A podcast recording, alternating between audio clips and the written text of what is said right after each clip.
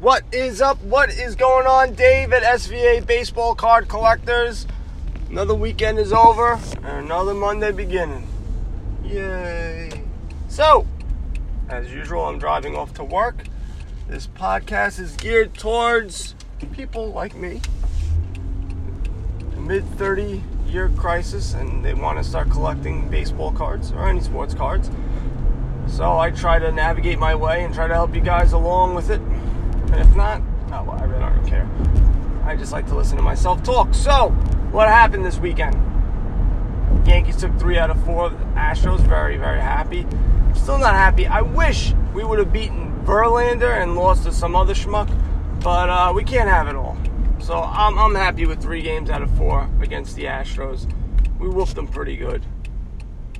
Um, and we are, I believe, at full strength now. Aaron Judge is now back into the fold. I know Hicks got hurt for a little bit, but he always gets hurt. So I'm glad we signed him for seven years. That was a really, smart deal. Um, but yeah, I'm happy about that. Mets blew a late lead again yesterday, and manager started yelling at the reporters, which was that makes sense because they're the ones who blow it time and time and time and time But Pete Alonso has already beaten the rookie record, home run record for the Mets. I think it was 27. This guy's a beast. Hopefully, he doesn't beat my Aaron Judge's record because he just got it. Jerk. But it is what it is. He is really good. He is doing really well. Um, yeah, so on the baseball card front, I actually went to a baseball card shop on Saturday. And to be honest with you, I really wasn't feeling even going to it but it was close by to my house. And so I went in and I just was like meandering. And now they have their box of cards where they have like the two, three dollar cards of autos and things like that. And I just rifled through with them very briefly, maybe five, ten seconds. And I just was like, I just don't want to do this. I am in no mood to flip around to find some cards that of guys that I don't know and, and really, what that's what it is. It's just like I don't know these people. I don't know, and I'm not willing to learn about these old guys, these older guys who are prospects and they're still meandering around in the majors, or maybe not even there anymore. And that, that's what I typically do. I'll buy guys and they're not even in the league anymore. So um, I didn't want to do that. Plus, I didn't feel like spending hundred dollars on a box of cards. I, I just wasn't you know, I just, I don't know, I just wasn't. And the top, and, and their prices have started to go up and compared to eBay prices. And what's up with that? I don't want to pay eBay prices. But um, I always look for Topps update, 2018 Topps update. I just really like the set. I don't know why. Um, I don't like the commons or anything like that, but I just, I like the set. So I look for that, and the jumbo, I bet you, was cheaper than it was on eBay.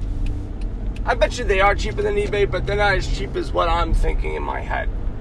And so I don't remember what it was. It was it 160, 180, what they were charging. I'm not too sure. I just, to me, I didn't want to spend $200 on a box of cards. That's what it came down to. I just didn't want to do it. So, um, yeah, there you go. Um, lost out on a couple more auctions, but this time I wasn't fervently like um, with like 20 seconds left to go, shaking uncontrollably, you know, controllably by the phone, worried that I'm going to lose out on this card and should I bid higher. I just set my number and that was it. It was another Kyle Tucker. It was the same card I had, and it was bid at three bucks. It was pretty low, and then it went from three all the way to 19. Mine was 18 something, and I actually raised it to 18 something, 1850, whatever. I don't know what I do. So I got annoyed again because I was like, ah, it just so happens one dollar more than me. So there was just me and this other guy bidding. That's basically what it came down to. I just get annoyed because I always now I think everything is shill bidding and it's somebody else bidding it, and I, I get all annoyed. I thought I had a good deal for three bucks. I didn't think it would go up that much in a minute, but I already have one. So it's it's not that big of a deal. Um, I just wanted to collect more and more because um, because just because I just wanted it. That's it. And uh, my other flip game, I was happy because I finally sold a Commodore 64 monitor. I've had these. I've had two of these monitors for a really long time. I sold one maybe four or five months ago. Hold on one sec. And this one I sold. Finally, I've had this over a year, sitting there doing nothing. Um, and that's one of the things about electronics, especially vintage electronics. Um, sometimes they sit. So, yeah, these monitors do sell, but for some reason mine, they just sat. And I wasn't asking for crazy prices either. Um, they just sat. And I, I mean, I made a killing off of it, but it stayed in my house for a year. I'm looking at it right now. I got a box. So I bought it maybe for 20 bucks, 25 bucks maybe. It was a Commodore 64 monitor. Sold it for $140 and charged 50 bucks for shipping. It'll probably be 30 bucks for, for shipping, so I'll probably make 10 to 15 bucks. You also got to realize with this crap, it takes time to wrap this up, make sure that it doesn't move, make sure the screen's not going to crack when you send it over. It, it's more to it. So it, it takes time.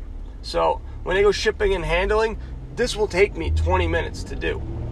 Now, what do you, I don't, you know, I don't go, well, I know this is going to take me 20 minutes, so I'm going to charge X amount of dollars. But I just don't feel bad overcharging people for shipping because nine times out of 10, it's going to take me a while to pack this up. Sometimes I might not even have this stuff to, to pack this, you know, styrofoam or the bubble wrap or, or things like that. So I got to go out and get it. Um, but still, it's a hell of a deal and and that's what I was obsessed with, and that's what I really loved about it was the big flips because I would make a hundred, two hundred dollars each flip, but it was so time consuming, and it was just, and you don't find these deals all the time, but it's time consuming, and you have to test. Sometimes you don't have all the stuff to test, so I don't have to do that with baseball cards. You just have to look at it, just look. But um, now I've been looking for Yordan Alvarez, and this is the best time to buy him because he's so hot right now and he is hitting a ton of home runs, and nobody collects those guys. They just go, eh. So, I'm joking. Everyone's collecting them. Don't waste your time buying them now. Or maybe buy them now and just wait because this guy is he's a big hitter, big time hitter, and he's going to be everything. I've said it before on all the updates, that's what everybody's going to want his rookie card. I think it might be just as much or more than Vladimir Guerrero. Um, but he, he's he's working it, so there's that. And now I need to start learning about basketball. Yeah, it's a, a weird segue. Zion coming out. I would like to take advantage of this situation because if he does anything, or if he becomes this hot commodity, or becomes the next big thing, even though his prices are insane, will be insane starting off, it's just going to get worse later on if he becomes that star. It's going to be a lot more. So I don't know if it's buying a box of cards and looking for a Zion auto. I don't I really don't. Because just like baseball, it seems like it's the roll of the dice. And I'm not too sure which one's the big, you know, the best one. I know Panini Prism. I know that one. Um, I heard someone say National Treasures. I don't know. I really don't. So I got to get my learn on. And I can't learn from, like, I see LeBron, but a lot of those card makers aren't around anymore, I don't think. So it doesn't really line up. So I, I gotta, I gotta do my my due diligence, as they say. I have to learn about basketball, and because I think it is important, like I said before, to be in other sports because you want to be buying at the, you know, you want to be buying football now because football, no one's thinking about football. Everyone's thinking about baseball. Um, you want to buy basketball. I think later on when football starts, I think you want to buy basketball cards because no one gives a crap about basketball because free agency. Right now, free agency is going to be coming in, so basketball's still going to be in the news. I think it's still going to be popular. So, I think it's just important to diversification is important. Not having one's eggs all in one basket. But the richest people do. They put all their eggs in one basket and look at. But besides the point, just another thing to think about.